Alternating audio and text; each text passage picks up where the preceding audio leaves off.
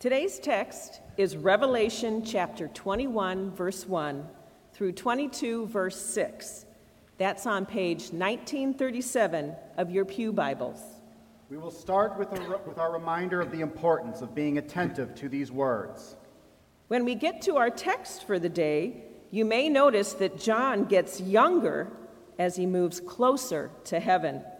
That's a small reminder of how life is restored as we draw closer to God. Now, hear God's word from Revelation. The revelation from Jesus Christ, which God gave him to show his servants what must soon take place. He made it known by sending his angel to his servant John, who testifies to everything he saw that is, the word of God and the testimony of Jesus Christ. Blessed is the one who reads aloud the words of this prophecy, and blessed are those who hear it and take to heart what is written in it, because the time is near. Then I saw a new heaven and a new earth, for the first heaven and the first earth had passed away, and there was no longer any sea. I saw the holy city, the new Jerusalem, coming down out of heaven from God prepared as a bride, beautifully dressed for her husband. And I heard a loud voice from the throne saying, Look, God's dwelling place is now among the people, and he will dwell with them. They will be his people, and God himself will be with them and be their God. He will wipe every tear from their eyes. There will be no more death, or mourning, or crying, or pain, for the old order of things has passed away. He who is seated on the throne said, I am making everything new. And then he said, Write this down, for these words are trustworthy and true. He said to me, It is done. I am the Alpha and the Omega, the beginning and the end. To the thirsty I will give water without cost from the spring of the water of life. Those who are victorious will inherit all this, and I will be their God, and they will be my children. But the cowardly, the unbelieving, the vile, the murderers, the sexually immoral, those who practice magic arts, the idolaters, idolaters and all liars, they will be consigned to the fiery lake of burning sulfur. This is the second death. One of the seven angels who had the seven bowls full of the seven last plagues came and said to me, Come, I will show you the bride, the wife of the Lamb. And he carried me away in the Spirit. And he carried me away in the Spirit to a mountain great and high, and showed me the holy city, Jerusalem, coming down out of heaven from God. It shone with the glory of God, and its brilliance was like that of a very precious jewel, like a jasper, clear as crystal. It had a great high wall with twelve gates, and with twelve angels at the gates. On the gates were written the names of the twelve tribes of Israel. And there were three gates on the east, three on the north, three on the south, and three on the west. The wall of the city had twelve foundations, and on them were the names of the twelve apostles of the Lamb. The angel who talked with me had a measuring rod of gold to measure the city, its gates, and its walls. The city was laid out like a square, as long as it is wide. He measured the city with the rod and found it to be 12,000 stadia in length, as wide and high as it is long. The angel measured the wall using a human measurement, and it was 144 cubits thick. The wall was made of jasper, and the city of pure gold, as pure as glass. The foundations of the, of the city walls were decorated with every kind of precious stone. The first foundation was jasper, the second, sapphire, the third, agate, the fourth, emerald, the fifth, onyx, the sixth, ruby, the seventh, chrysolite the eighth beryl, the ninth topaz, the tenth turquoise, the eleventh jacinth, and the twelfth amethyst. The twelve gates were twelve pearls, each gate made of a single pearl. The great street of the city was gold, as pure as transparent glass. I did not see a temple in the city, because the Lord God Almighty and the Lamb are its temple. The city does not need the sun or the moon to shine on it, for the glory of God gives it light, and the Lamb is its lamp. The nations will walk by its light, and the kings of the earth will bring their splendor into it. On no day will its gates ever be shut, for there will be no night there. The glory and honor of the nations will be brought into it. Nothing impure will ever enter it, nor will anyone who does what is shameful or deceitful, but only those whose names are written in the Lamb's book of life. Then the angel showed me the river of the water of life. Then the angel showed me the river of the water of life, as clear as crystal, flowing from the throne of God and of the Lamb down the middle of the great street of the city. On each side of the river stood the tree of life, bearing twelve crops of fruit, yielding its fruit every month. And the leaves of the tree are for the healing of the nations. No longer will there be any curse. The throne of God and of the Lamb will be in the city, and his servants will serve him. They will see his face, and his name will be on their foreheads. There will be no more night. They will not need the light of a lamp or the light of the sun, for the Lord God will give them light, and they will reign forever and ever. Then the angel said to me, These words are trustworthy and true. The Lord, the God who inspires the prophets, sent his angel to show his servants the things that must soon take place. The word of the Lord. Thanks, be to God. Well,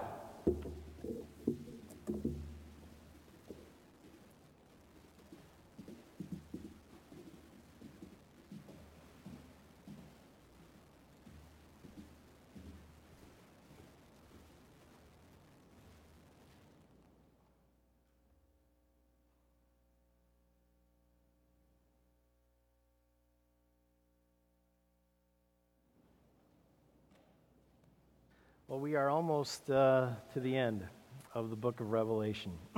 almost. But before we take a look at the end, I want to make sure that we remember the beginning. And so, as we begin today, I want us to think back to chapter 1 and the vision that John sees of the ascended Jesus Christ in all of his glory. And if you recall what happens there, John takes a look at that glorious Jesus and he falls down on his face as though dead.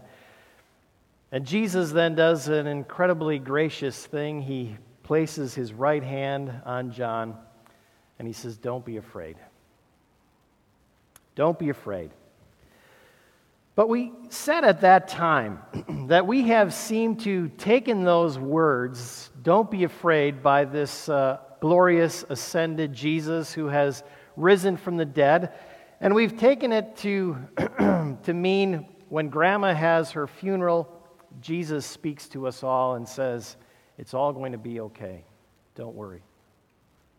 We sort of flipped that on its head and said that in the context of the book of Revelation, what Jesus is saying there is remember grandma when she was alive and remember how she lived her faith faithfully and courageously, faithful to her Lord and Savior Jesus Christ.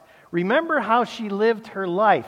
And don't be afraid to live your life like her because I, I was dead and I am alive forever and ever and ever. There is nothing to be afraid of, even in this atmosphere where we are assaulted by Satan and by his encore day after day after day. When we are told that we must compromise with Babylon, that we must get in bed with the great prostitute, that we must deny Jesus Christ at every corner or we will not survive, Jesus says, Be faithful.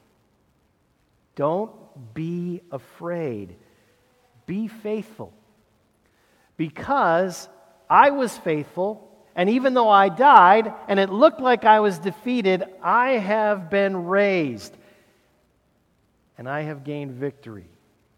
And likewise, you will gain victory if you are faithful to your Lord and Savior, Jesus Christ. And now we come to that place in the, in the book of Revelation where we see what's actually in store for all of those who overcome, for all of those who are conquerors. Okay? Now we see what's in store. And what Revelation tells us is that Babylon will fall. Babylon must fall. And the New Jerusalem must take its place. The kingdom of this earth must fall so that the kingdom of our God and of his Christ may come. But again, what we read here in these last couple of chapters, what we just read, is not to make us forget this life, to forget about here and now, and to dream about what is to come sometime in the future. These chapters are actually meant to encourage us not to be afraid to live for Christ, to be faithful and true to the Lord our God. And friends, there's a lot here in these chapters. We've got a lot to cover and not a lot of time. So I'm going to try to break this down into three basic themes for us that we find in these chapters this morning. We're going to look at the New Jerusalem as a place, a people, and as the, uh, the presence of God.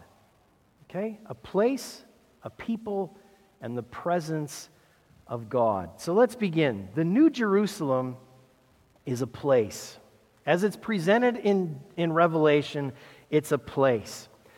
A friend of mine um, long ago had to preach on this text, and he, um, he recalled the film Field of Dreams, old film. But if you remember that at all, it was a film in which Kevin Costner was a Midwest farmer, and he built a baseball diamond in his cornfield, hoping that Shoeless Joe Jackson, a star from the past, um, whose career was cut short by scandal, he was hopeful that Shoeless Joe would come back and play baseball on his diamond. Well, eventually, if you know the story, he does. And so do a lot of other players who some, somehow had their baseball dreams uh, cut short. They come to this place called the Field of Dreams to actually live out their dreams.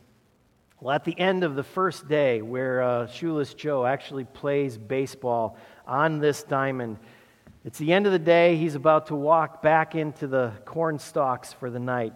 And he turns and he calls out to the farmer. And he says, Is this heaven?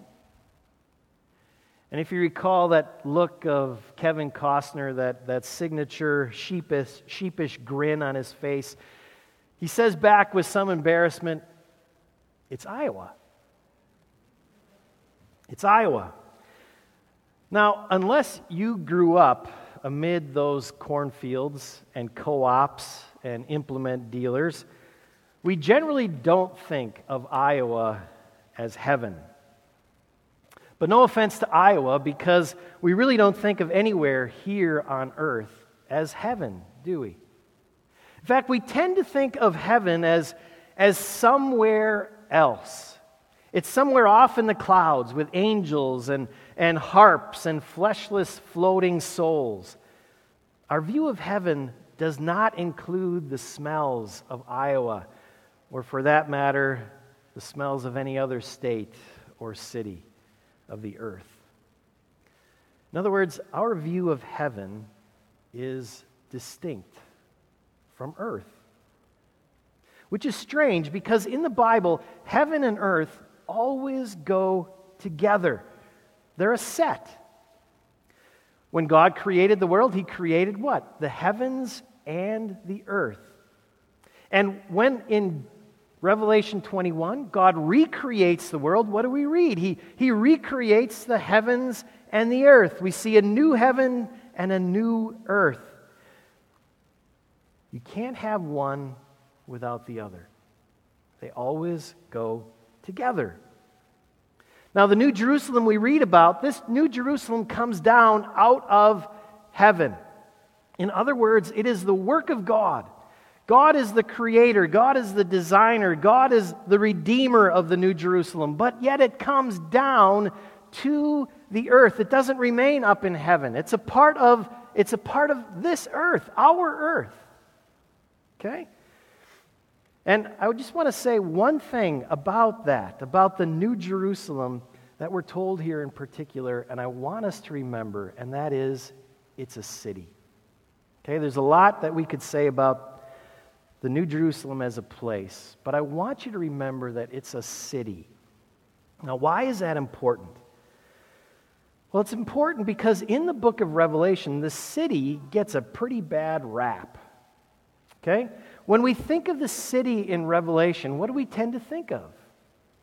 Well, we tend to think of what we talked about just a couple of weeks ago. We tend to think of Babylon. We tend to think of Rome. We think of the excesses and the luxuries. We think of the slaves and the gold plated ceilings and the rivers of wine and the temples to all the gods and goddesses. You think of cutthroat commerce and the injustices uh, that take advantage of the poor and the simple and who make just a few extremely, extremely rich. And so when we think of heaven, we think that heaven must be anything but the city. It must be the opposite of the city, right? We think of the country. We think of pastoral hills, flush valleys, orchards, or teeming with fruit. We think of what? We think of Eden. We think of the garden. And while John's vision of heaven is Eden like in many, many ways, it remains a city. And this is important, friends, because what this means is God is affirming our day jobs. God is affirming our day jobs. You see, what we have to understand is the picture of Babylon is twisted and profane. It's the result of human beings who, who seek to serve themselves and to be their own gods. Profit and power are their tools. They rape the earth, they plunder the nations, they betray their neighbors and they flaunt their sins like the gaudy jewelry of the prostitute. But Babylon is the result of human sin and misplaced desires. And what we can't forget is that God Himself instructed human beings to fill the earth and subdue it. To fill the earth not just with children, not just with people, but with culture, with all sorts of the things that they create God instructs us to take the raw resource of creation and to make something of it. To build buildings and craft musical instruments and tame horses and engineer planes and buy and sell food and clothing and all the things necessary for life. And God instructed us to do all of these things in a way that acknowledges Him as God, the one that we serve and, and to do it in a way that acknowledges other human beings as image bearers of this God and acknowledges the earth as God's possession, his handiwork, not our own, not our own to, to rape and pillage as ever we desire. In other words, God said to be faithful to him with our day jobs. And then he says, and when we are, in some way, shape, or form, our work, our service, our labor, our sweat, our inventions, all of that will somehow be a part of heaven. It will be a part somehow of the New Jerusalem. You see, the New Jerusalem is more than Eden. Eden now includes all of the godly characteristics of the city. And friends, this is emphasized in this chapter as, as you read through it. If you look down at verse 24, the kings of the earth, you see, are bringing all of their splendor into the New Jerusalem, not because it's being extorted from them, right? Or not because they are making payment that's due to the great prostitute. They are bringing their splendor to the glory of God. They want to honor Him with all the wealth of their nations. And the city glows with that splendor. You also see in verse 2 that the city is prepared as a bride, beautifully dressed for her husband, right? And we read about the, the, the linens of the bride in chapter 19, the, the bright white linens that she wears. And we read that those were what? The righteous deeds of the saints. She is clothed with the righteous deeds of the saints, and she is clothed for her husband. And friends, this is in contrast with what we read about the harlot of Babylon, who wears what? Purple and scarlet, and, and she's flecked with gold. And, and all of it is meant not to honor, but to seduce, to deceive, to enslave people. Not so the bride. The bride, we see the New Jerusalem We read about all the jewels that she too is garnered with, right? But it's all done for the groom, to the glory of God. And friends, when these things are done for God's glory, they will stand. They will last. They will be a part of that city. And so, what are we being told here? We're being told, don't be afraid. Don't be afraid to live fully and faithfully for God, even in your everyday labors, because somehow, in some way, you will be contributing to the new Jerusalem. The new Jerusalem is a place. The new Jerusalem is also a people. All right? It's a people. But what people is the question? All right? What people make up the New Jerusalem? If you look at verse 3, you read there some covenant words. Now the dwelling of God is with men, and he will live with them. They will be his people, and God himself will be with them and be their God. I want you to look at one little word there. It says, They will be his people. Now, there's some dispute here among Bible translators and among the actual texts which has a stronger case, if that word should be singular or plural. Should it say, they will be his people, or they will be his peoples? There actually seems to be more strength for the plural there, for the word peoples, and yet the translators here use people, and I wonder why that is. And friends, I think it has something to do with the fact that, like I said, this is covenant language. We hear it throughout the Bible. God comes to his people, Israel, and he says, I will be your God, and you shall be my people. And so it's covenant language, and so the translators place that same language right here in Revelation. However, I don't think they go deep enough into the covenant because God doesn't have just one covenant people. God has all the peoples in mind in his covenant. If you go way back to Genesis chapter 12, what God says when he comes to Abraham and he, and he makes his initial covenant, he says, Abraham, I will be your God. I will bless you, and through you I will bless all the peoples of the world. I will bless all the peoples of the world. And what he's telling Abraham is Abraham, I love you, all right? But not only you. I love all the peoples of the world. And what we see here in Revelation 21 in the New Jerusalem is that all the peoples will be there. All the peoples will be there. Well, big deal. What does that have to do with us? Well, friends, if you remember chapters 10 and 11 in the book of Revelation, what did we say? We said that all these judgments of God were falling upon the earth, and yet the nations of the earth were not responding. Right? They were not coming to praise God, they were not repenting of their sins. Chapters 10 and 11 told us that something has to be added to those mute judgments of God. What? The suffering witness of the church. Just as Jesus was a faithful witness unto death, the church is called to be a faithful witness even unto death.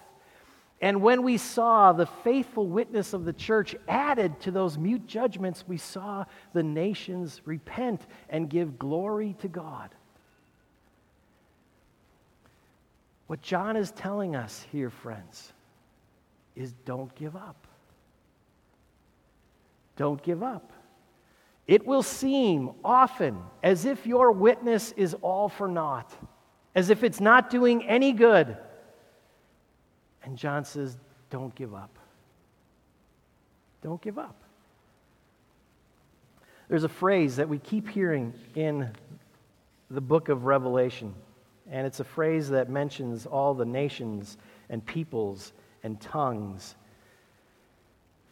Jesus Christ takes his people out of that group, from every tongue, nation, tribe, and people.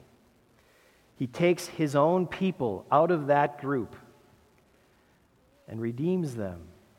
And then he sends that group of people, his church, back to that same group of people, to every tribe and language and nation and people. And it works. God's plan will not be thwarted, friends. It will not be thwarted.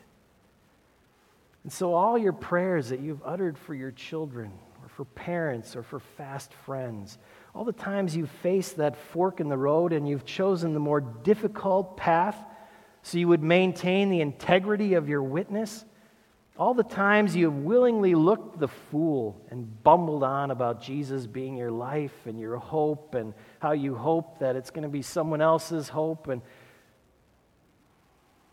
Jesus says none of that's in vain. All the peoples will be there. Now, that doesn't mean every single person is going to be saved, right? There's still a contrast between verse 7 and, and verse 8. But all the peoples will be there. God's will will be done. Finally, the New Jerusalem is not just a people, it's not just a place, but it's also the presence of God. And John hits us over the head here again and again and again. Let me try and show that to you.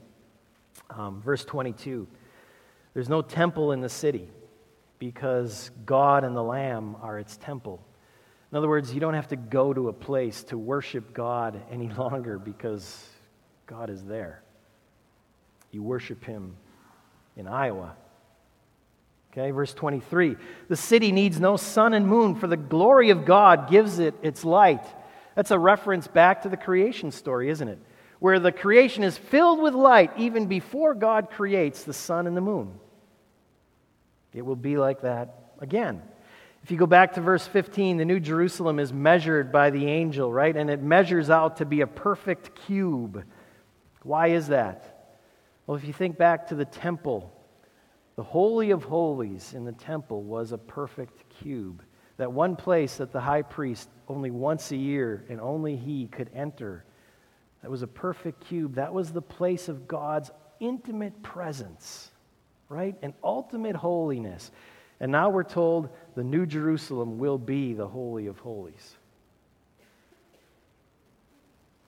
In 22, verse 3, we find that the throne of God is in the city. Up to this point, the throne of God has always been up in heaven somewhere. We keep looking up to heaven and we see the throne of God. And how the throne of God is right here in the city, it's right among us. In 22, verse 4, we are told that we shall see God face to face. What we are being told here again and again is that God will be near, like we have never known his nearness before. Remember the Old Testament? What did it teach us about God? Taught us that God has to remain at a distance, right? God has to remain at a distance. No one could touch the Ark of the Covenant, which was the throne of God. No one could touch the Ark, or what would happen? You would die. No one could see the face of God. Moses was told this, or you would die. No one could enter the Holy of Holies, or you would die. God was only safe at a distance. Now we read that the throne of God is among us. Now we read that Iowa is the Holy of Holies. Now we see God face to face. God is near.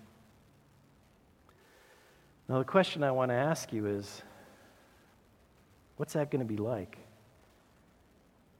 What's it going to be like with God that near?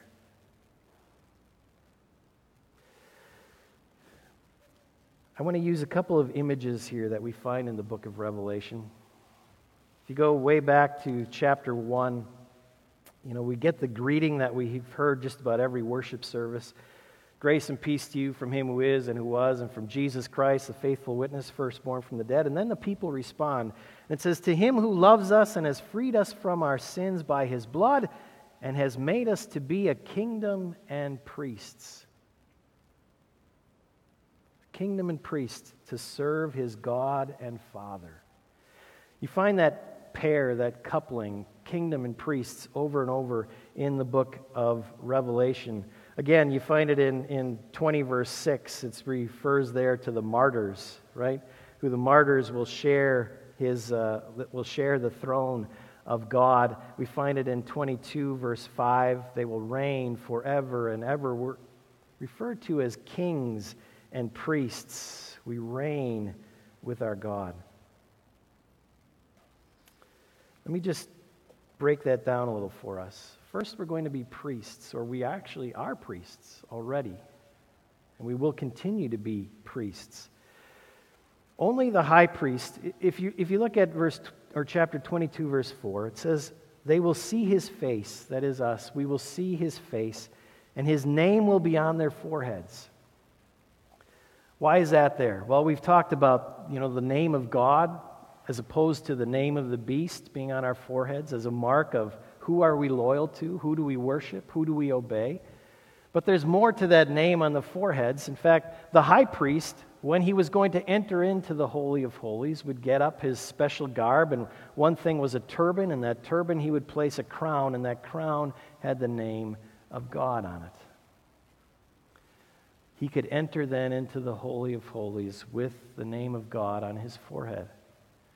What we're being told here is all of us are going to be priests who enter into the Holy of Holies, not just once a year, but always. We shall be priests, drawing near to God. We will see him face to face. Are we ready?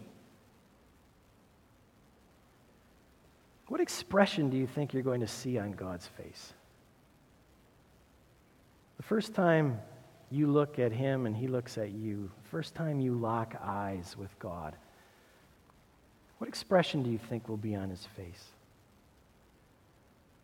Maybe compassion for all that you've had to go through in life. Maybe joy that he's so happy to see you. Maybe satisfaction with the way that you've lived your life. You think there could be any sorrow there? Or disapproval? Or displeasure with how we've lived our lives? How do we prepare for that day? How do we, how do we be assured that we'll see joy and satisfaction, not disapproval? Well, there is one way, right, to be prepared. There is one who we know is the perfect representation of God. His name is Jesus Christ. And we have seen his face, full of grace and truth. And, and friends, as Christians, what are we called to? We are called to look at Jesus and he is the faithful witness. He witnesses to us about the Father. Over and over and over again, he tells us what the Father is like, what the Father loves, what the Father hates, what the Father encourages, what the Father disapproves of. He is the faithful witness. And as we walk with him day by day, we, you and I, should be learning the Father's face. Learning what makes him smile. The ones who are prepared, friends, to see the face of God are the ones who today are looking at and listening to the faithful and true witness. That's how we prepare. That's how we help others prepare. And so don't be afraid. Don't be afraid to walk with Jesus it's preparing us for something even greater. Second, we won't just be priests, but we'll be kings. We're going to reign. Okay, that's what we read. To the one who overcomes, this was the message to Laodicea, right? To the one who overcomes, I will give the right to sit with me on my throne. And here we read it again we will reign forever and ever and ever. Now, most of us have a little bit of trouble with that image. I mean, how can we reign when we know that God really reigns? What's that going to be like? God's going to have this major throne, and we're all going to have sort of little thrones around him. Little thrones that really don't mean anything. Why don't they mean anything? Well, because, I mean, God reigns, right? He's, he's king, he has subjects. I mean, who's going to be our subjects? Who are going to be our subjects? Friends, I think, I think that's, that's the point here. You see, whenever we think of earthly thrones and earthly kingdoms and earthly rule, we think of it in terms of subjects, don't we? Who we can force to do our will, who must obey us. And, and that's thinking of rule in the way that Babylon and its kings think of rule. Babylon ruled in a way that oppressed people and exploited them and used them. That's how things are with human thrones. We're always over someone. We have subjects, right, who bend their wills to ours. God rules differently. The fulfillment of God's rule, His perfect rule, is also the fulfillment of our deepest desires. See, the picture here is not one of earthly rule, it's, it's probably more familial, if you can think in those terms. When does a family function best? Does a family function best when mom and dad have to continually assert their authority and say, Because I said so, that's why? I mean, is that going to be the best way to raise your kids? If you got to keep saying that over and over, it's not a delight, is it, parents? It's best when children understand that their parents love them and can trust that the parents want what's best for them. So it is with God. Do we trust that He wants what's best for us? Think of a marriage, okay? Paul's description of a marriage in Ephesians 5 is one of mutual subjection. Listen to what he writes. Submit to one another, then, out of reverence for Christ. Submit to one another. Now, I've done a lot of premarital counseling in my time, and um, people always want to ask the question but who has the last word? Who has the ultimate decision? Right? Because we assume that we're never going to really get along that well. Someone's always got to have the ultimate decision.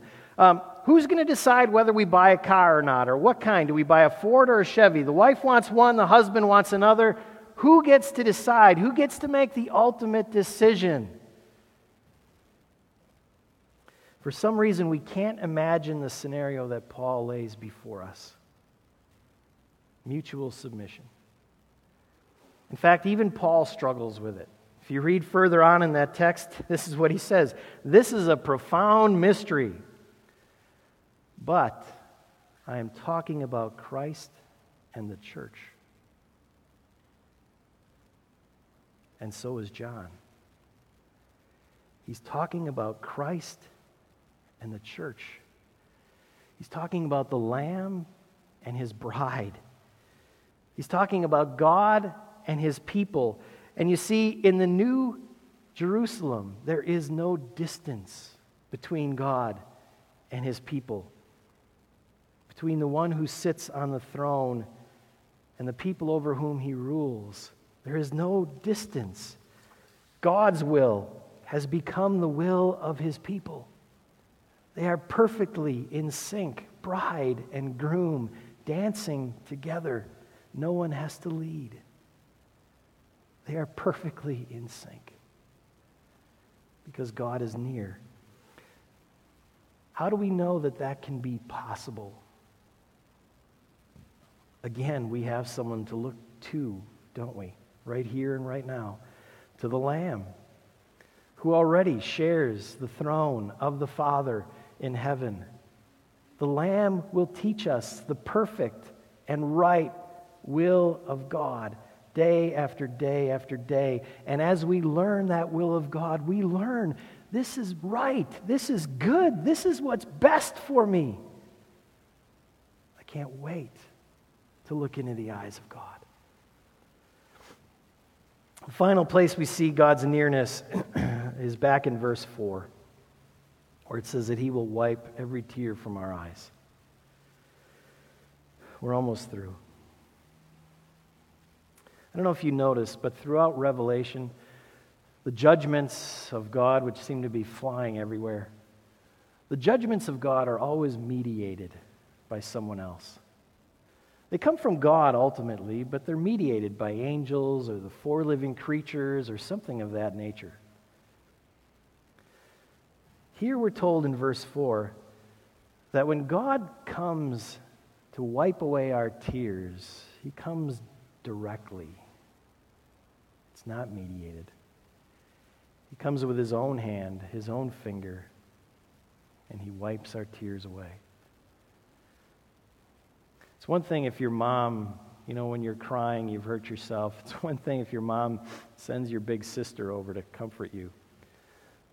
Not that big sisters are bad, but it's something special when mom takes you in her lap and does it herself, isn't it? God comes directly to us. Directly to us.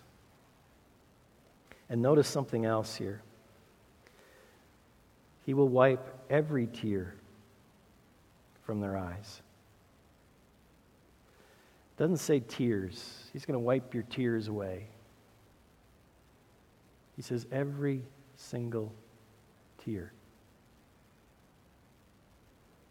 James was about seven years old. He and the rest of his second grade class spent the whole afternoon at school making Christmas ornaments for their parents. All the parents were invited to school that night for a little Christmas party where the kids were going to present their parents with their creations. James was so excited to show his parents what he had made for them. When they got to school, he ran down the hall ahead of them. He, he grabbed his ornament out of his locker and he ran back to show his parents. Only as he was running, he tripped. And he fell, and the ornament smashed into pieces on the ground. And as James burst into tears, his, his dad came over and, and he said, James, don't worry, it's no big deal. And James didn't stop crying. And then his mom came over and she picked up the broken ornament and started putting the pieces back together. And then she held it in front of James and she said, James, it's beautiful. Did you make this all by yourself? And slowly the sobbing stopped. Don't be afraid, says Jesus. And so we're not. We live courageously. We live for God's glory not for fame or riches or security or ease. And we refuse to compromise with Babylon. In fact, we do our best to come out of Babylon. And because of that, we often take it on the chin. We suffer for being faithful to God. And the tears begin to accumulate many tears. And one day we come running with our little ornament to God, all broken to pieces. He doesn't say, hey, it's no big deal. And he doesn't look at our efforts as if, hey, they're just one big package, one big package of tears that he can wipe away. The text says that he takes them one at a time. He says, Judy, I remember this one. That was hard. I remember this one, the time that people lied about you, said you were someone you weren't. And I remember this one. And one by one, he wipes them away.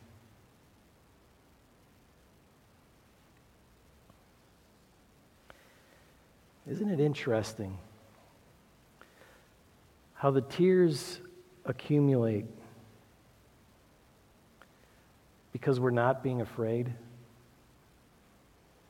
and we're bearing faithful witness, suffering witness to Jesus, isn't it interesting how those things, John says, actually bring in the New Jerusalem?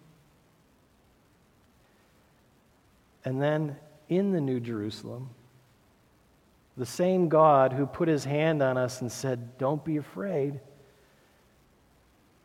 comes back and he wipes every tear from our eyes.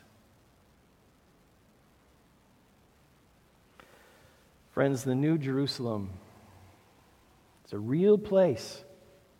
It's as real as, as Iowa. It's as real as Milwaukee. And in that place, we will know God's real presence like we have never known it before.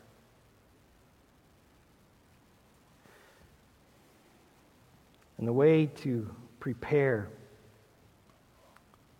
to dance with our groom is to dance with him now.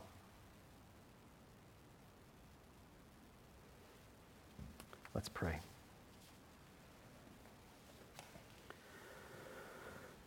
Lord our God, we thank you for the encouragement that you give to your church to never give up, to always be faithful, no matter what it means, to be faithful even unto death.